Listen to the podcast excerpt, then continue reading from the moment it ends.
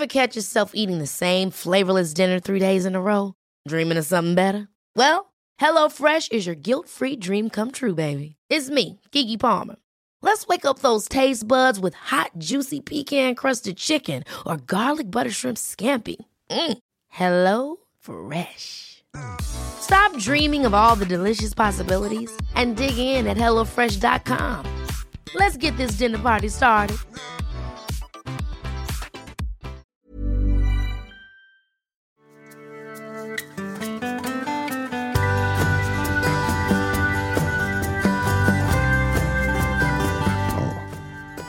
Soundchecken. Yes. Checka checken. Wacka wacka wilen. Ja. Nu var det inte måndag, men det var nästan. Det var Nästa måndag, ja, nästa måndag. Lillördag. Lillelördag. Det var det ja. sist också tror jag. Ja, det var det va? Det är lite olika sådär. Mm. Vi spelar in när vi känner för det. Men ändå samma vecka som podden kommer. Det tycker jag är lite gött. Ja, Det blir väldigt relevant. ja. Ja. framförhållning. Ja, framförhållning. Ja. Sen är det så att skulle det skita sig nu på måndag eller onsdag när vi har avsatt tid för det där. Mm. Då blir det helt enkelt inget avsnitt. Nej. Men eh, det har gått eh, hyfsat bra Ja, än så länge. Men det är lite grann som att snubbla i ett 100 meters lopp liksom. Mm. Hela tiden. Det är lite så min arbetsdag ser ut. det känns så ibland i alla fall. Ja, vi tillbaka va? Yes, det är vi. Jävlar. Nu ska vi podda. Satan sa jag. Mm. Hur har du haft det sen sist? Eh, jag har haft det bra, tycker jag. Mm, mm. Eh, Målat. Målat. Det har du gjort ännu mer. Ja, det har jag säkert. Oj, Jag har, eh, det börjar kännas eh, maniskt.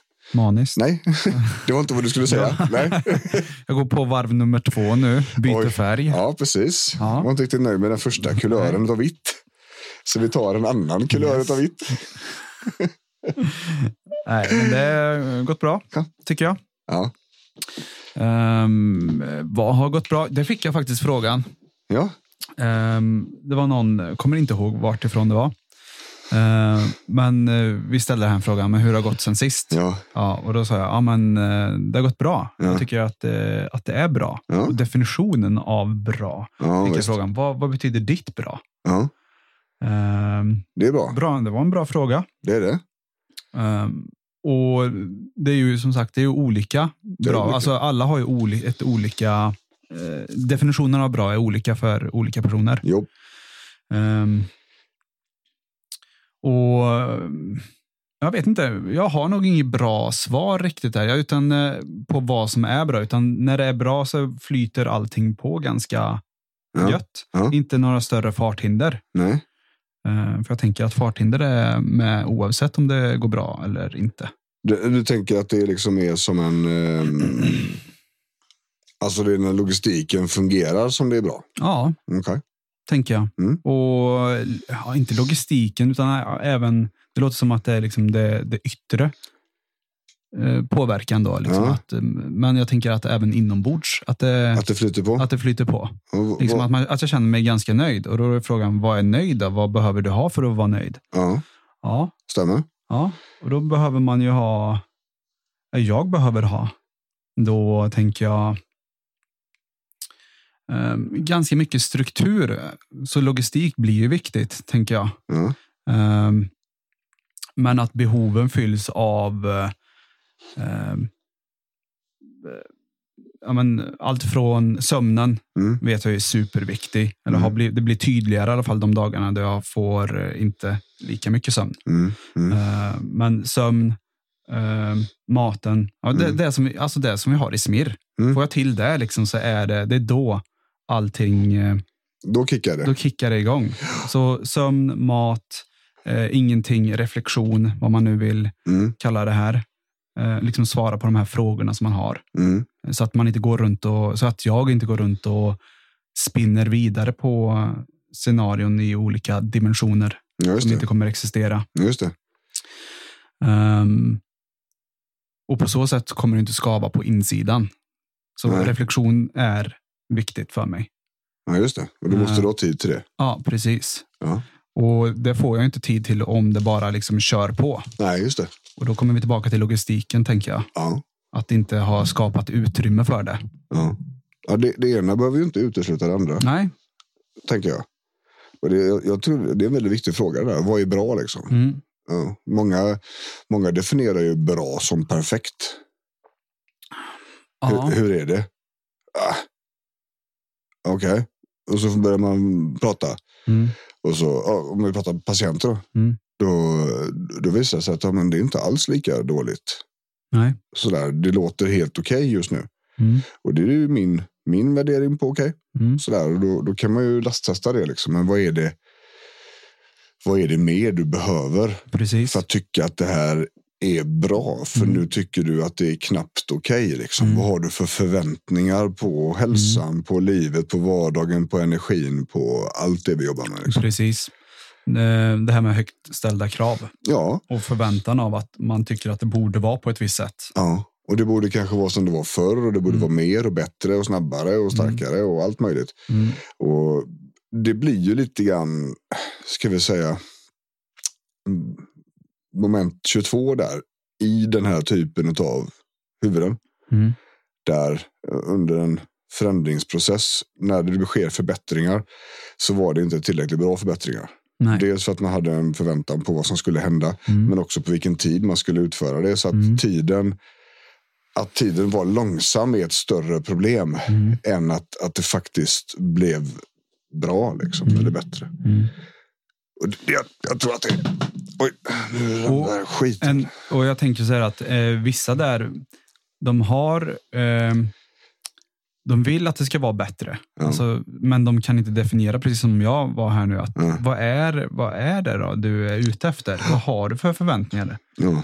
Ja, men- Vad är det som ska hända? Ja, och hur snabbt ska det gå?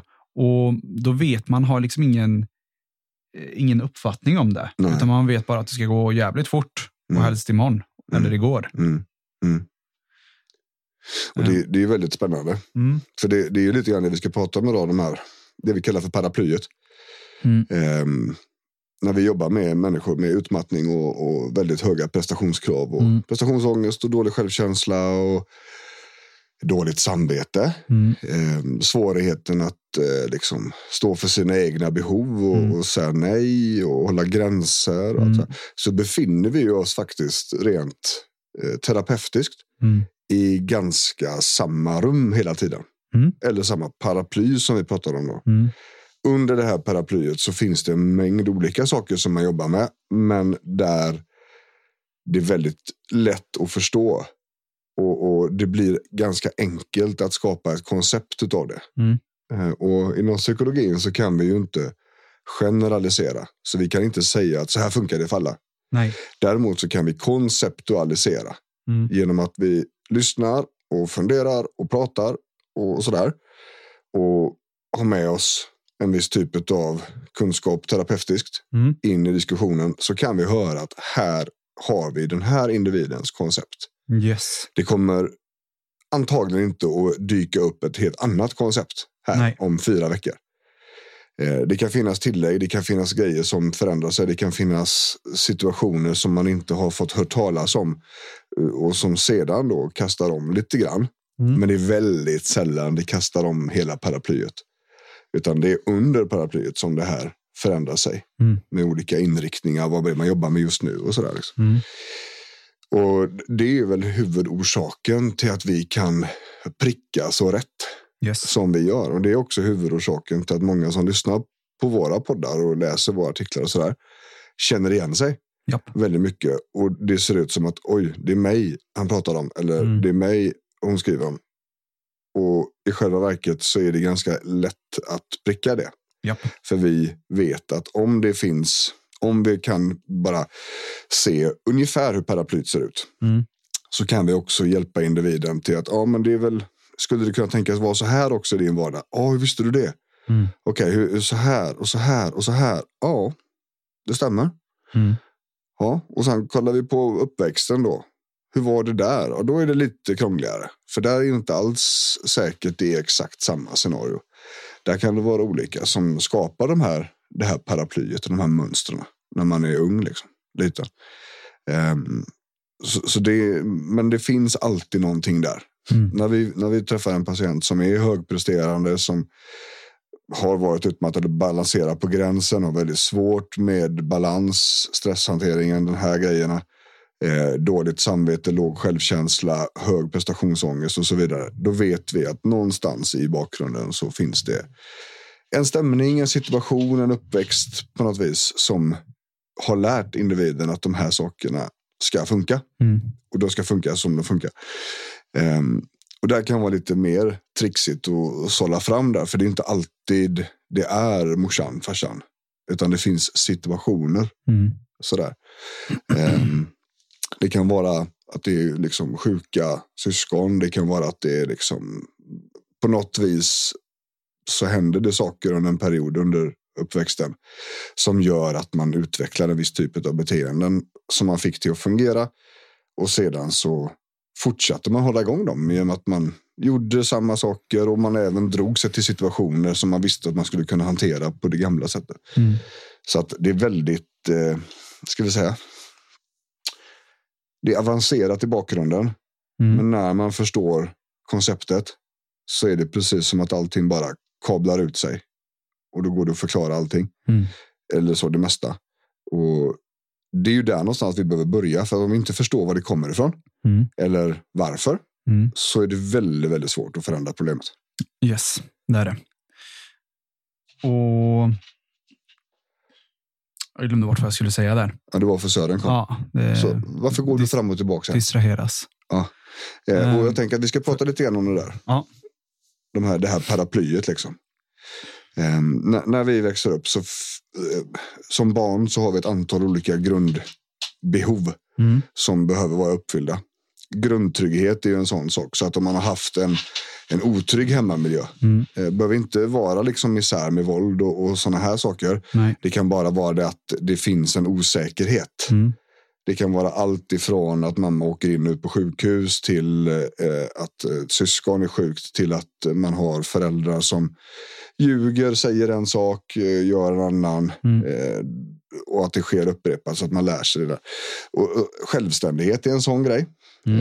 Eh, och, och om man inte får lov att vara självständig utan man snarare själv är överbeskyddad då så händer det en sak med Mm. oss. Så det är lite olika sådär. Va? De mönstren, det, man har ju hittat då att det finns 18 stycken olika det man kallar för maladaptive schemes då som, Mm. som är de är inte fungerande. De skapar en, en sämre situation för en när de går igång då. Mm. Eh, men ett av de här kallas för friheten att uttrycka sig själv. Yes. Och det är väldigt viktigt för oss människor att vi får lov att göra det. Vi får vara den vi vill och vi får liksom vara den vi är. Och vi får säga vad vi tycker och tänker utan att bli på något vis dömda och, och neggade för det. Mm. Eh, och, och vi behöver inte vara på något annat sätt för att kunna passa in och fungera i kontextet, i familjen till exempel, då, eller Mm. flocken. Om det här på olika sätt är påverkat så, så får vi problem.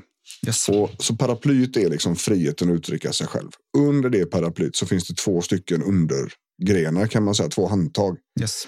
Det ena heter perfektionism. Mm. Och perfektionismen är inte att man är perfekt. Perfektionismen handlar mer om omgivningens uppfattning om dig. Mm. Hur du uppfattas. Mm. Det ska vara ordning och reda, det är städat, du är i tid, du är ordnad. Det finns liksom inga flas liksom. Ehm, men det här gör också att det är en väldig press på insidan Mm. och, och hålla upp den här fasaden. Mm. Och den här grejen kan komma av olika saker. Mm. Det kan komma av att man till exempel mår väldigt bra när man får prestera, Mm. när man får vara bra. Eh, För att det var enda sättet jag kunde känna cred när jag var liten. Man kanske Mm. inte fick så mycket av morsan och farsan utan det var först när betygen var bäst. Mm. Och att då lärde man sig att här känns det gött. Mm. Ehm, Det kan finnas en mängd olika faktorer. Jag hade en patient igår, också extrem eh, prestationsgrej. Mm. Eh, men jag hörde liksom inte att hon kickade på göra sakerna. Nej. Så det var inte det. Så det, det var liksom ingen jakt efter något. Och då när vi börjar rota med där och kommer in på bakgrunden så visar det sig att det finns situationer under hennes tonår som innebär en väldigt stor osäkerhet för henne. En väldigt stor otrygghet i familjen. Det är sjuka familjemedlemmar liksom. Mm. Ehm, och väldigt lite kommunikation ifrån föräldrar. Mm. Vilket innebär att man vet ju inte vad som ska hända med Nej. syskonet. Utan man är hängd i luften liksom på något vis. Va? Mm.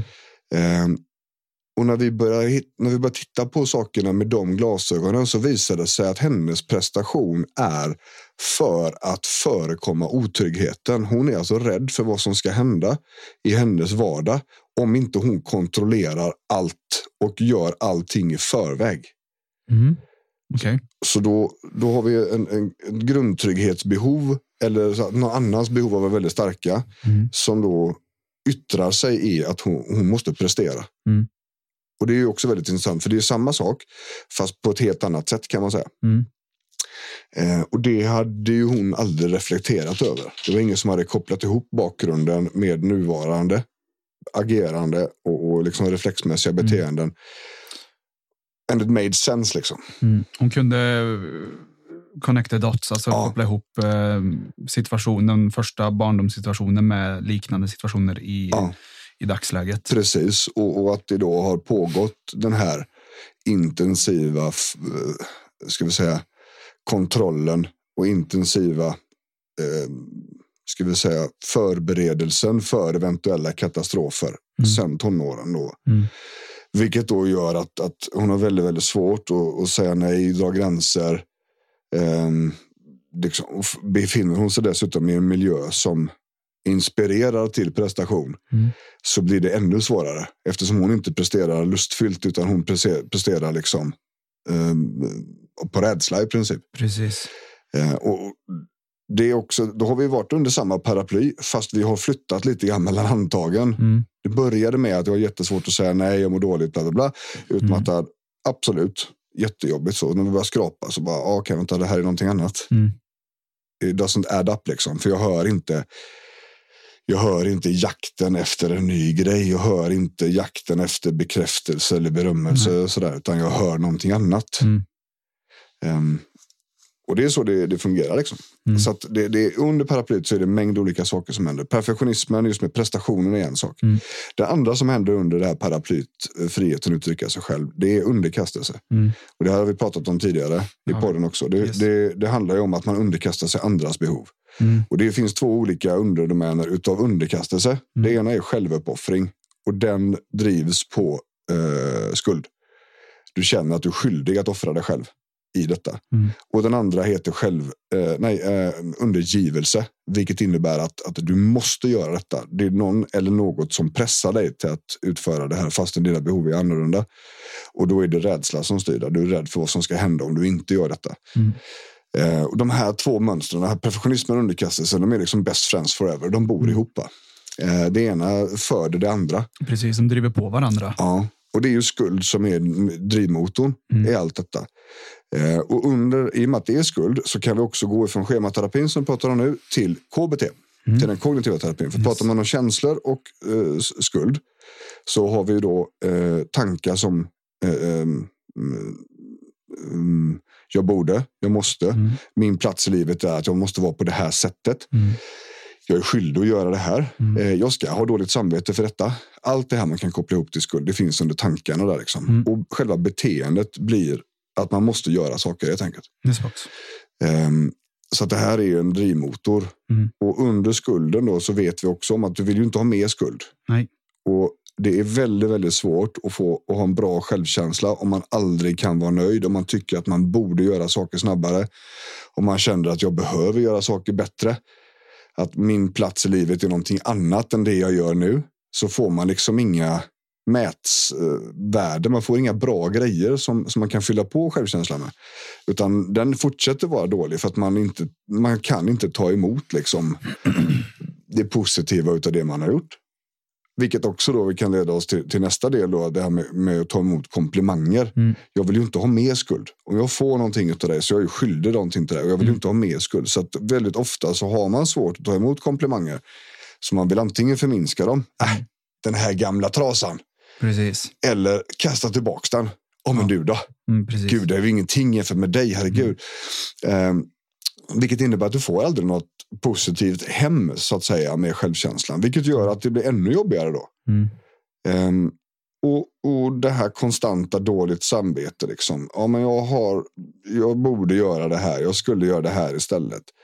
Och det finns liksom ingen riktig funktion i det här dåliga samvetet. För det är inte fel att, att ta vara på sig själv. Samtidigt så åker man iväg och tränar medan partnern är hemma med barnen. Mm. Så blir det liksom ingen, det blir ingen bra grej om man hela tiden går runt och tänker på att man borde vara hemma. Nej. och, och då är vi liksom på något vis runt där. Det, det, det blir spiraler som man måste avbryta på något vis. Mm. Ehm, och när vi väl har upptäckt att det är det här, det är det här paraplyet vi är under. Mm. Då, eh, då har vi ett gäng olika insatser som vi behöver göra i Mm. olika etapper och olika steg. Sådär. liksom.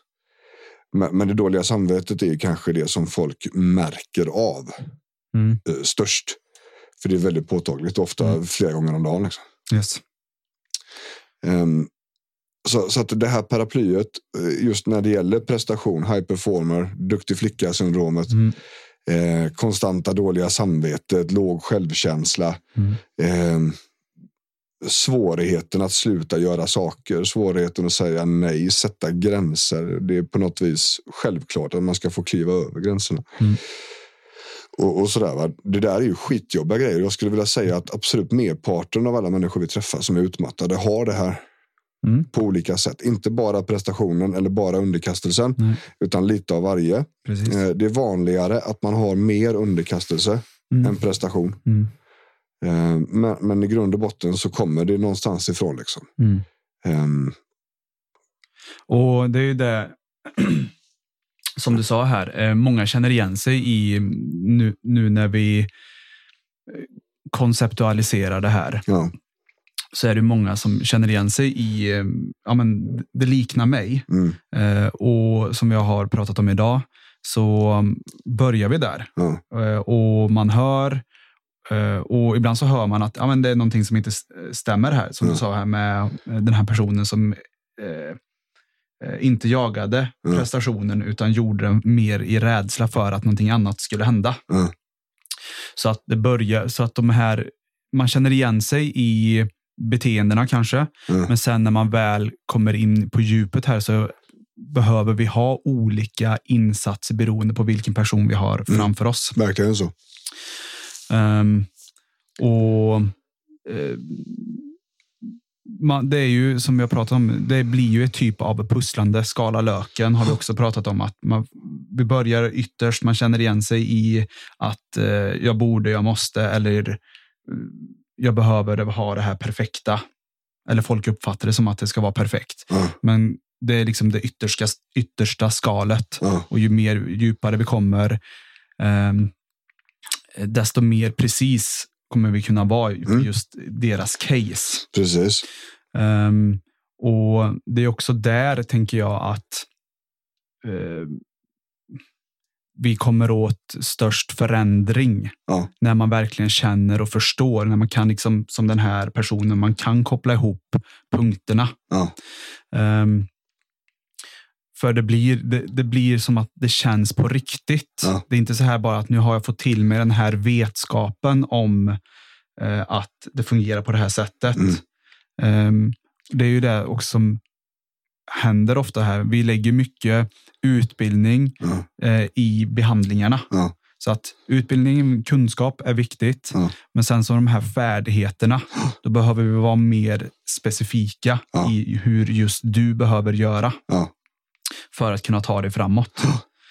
Ehm, och det är ofta det jag upplever liksom att många klienter ehm, de kommer med en bra kunskap. De förstår. Ja. De kan känna igen sig i det. Ja. Men de kan inte liksom bryta det. nej, Och därför tänker jag då, nu spontant tänker jag så här att men det kanske är för att de inte har skalat tillräckligt djupt i, på den här löken. mm, De är inte inne i kärnan riktigt så att de förstår grundorsaken.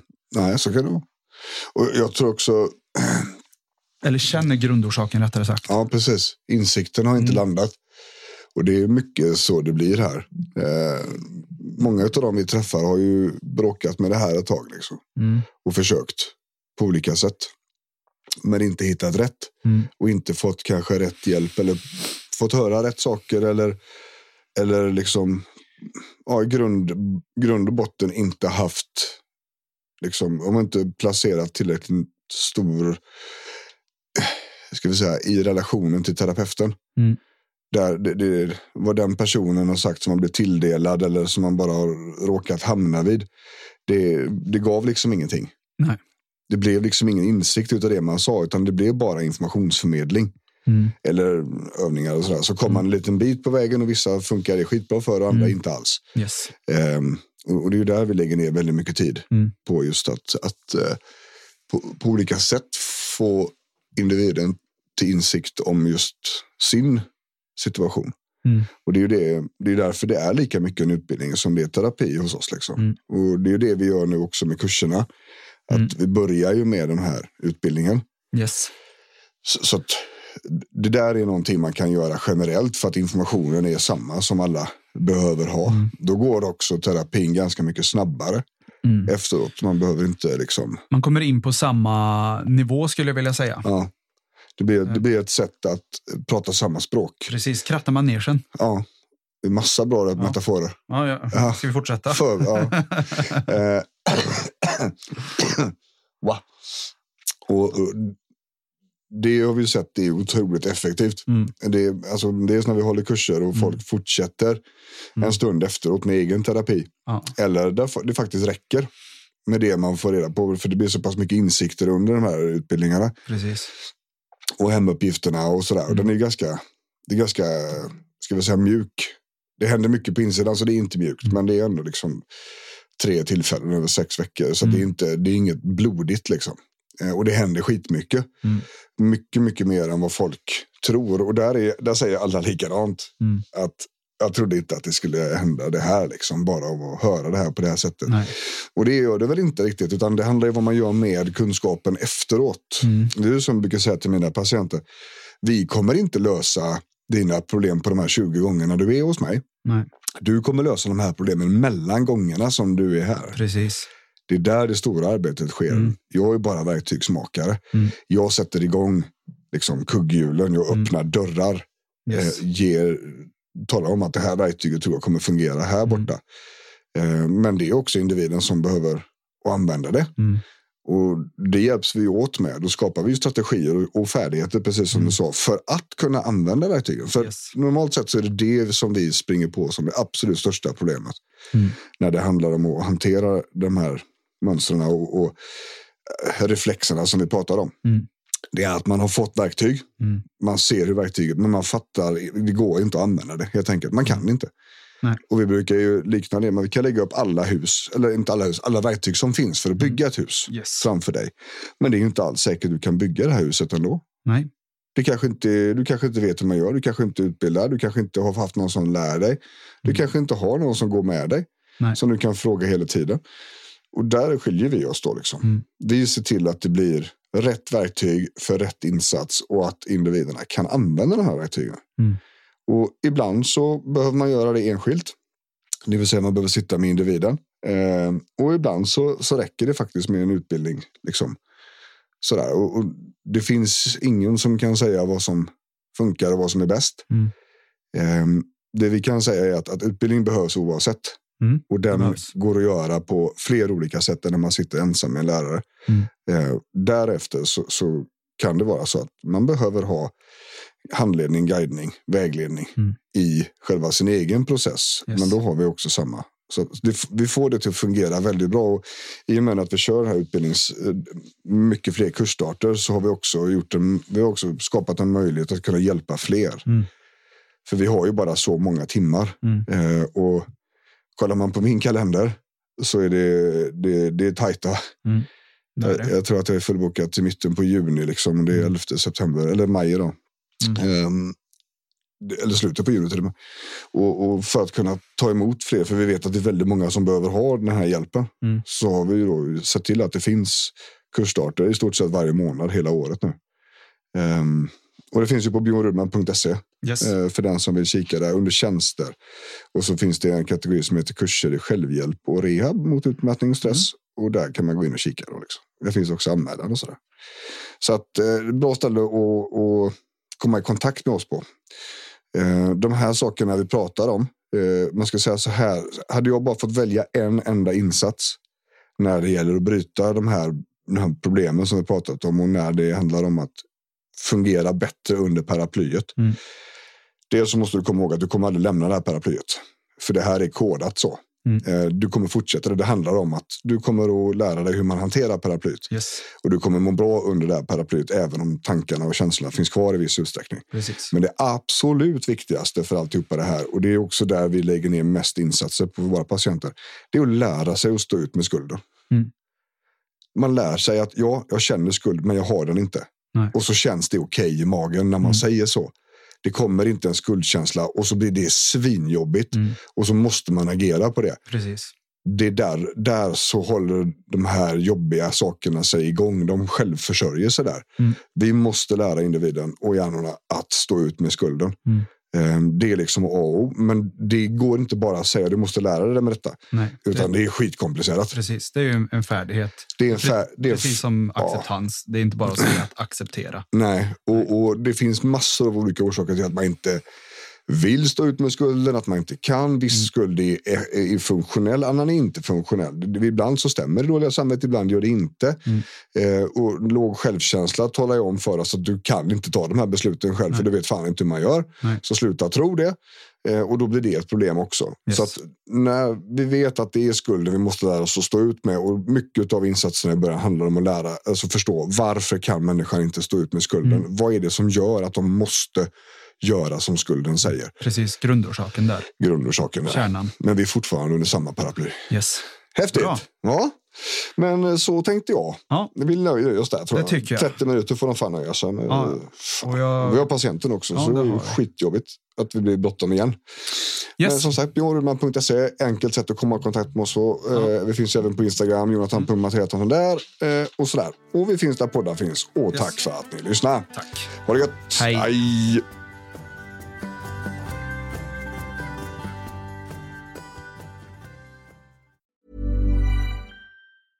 Ever catch yourself eating the same flavorless dinner three days in a row? Dreaming of something better? Well, HelloFresh is your guilt-free dream come true, baby. It's me, Kiki Palmer. Let's wake up those taste buds with hot, juicy pecan-crusted chicken or garlic butter shrimp scampi. Mm. Hello Fresh. Stop dreaming of all the delicious possibilities and dig in at HelloFresh.com. Let's get this dinner party started.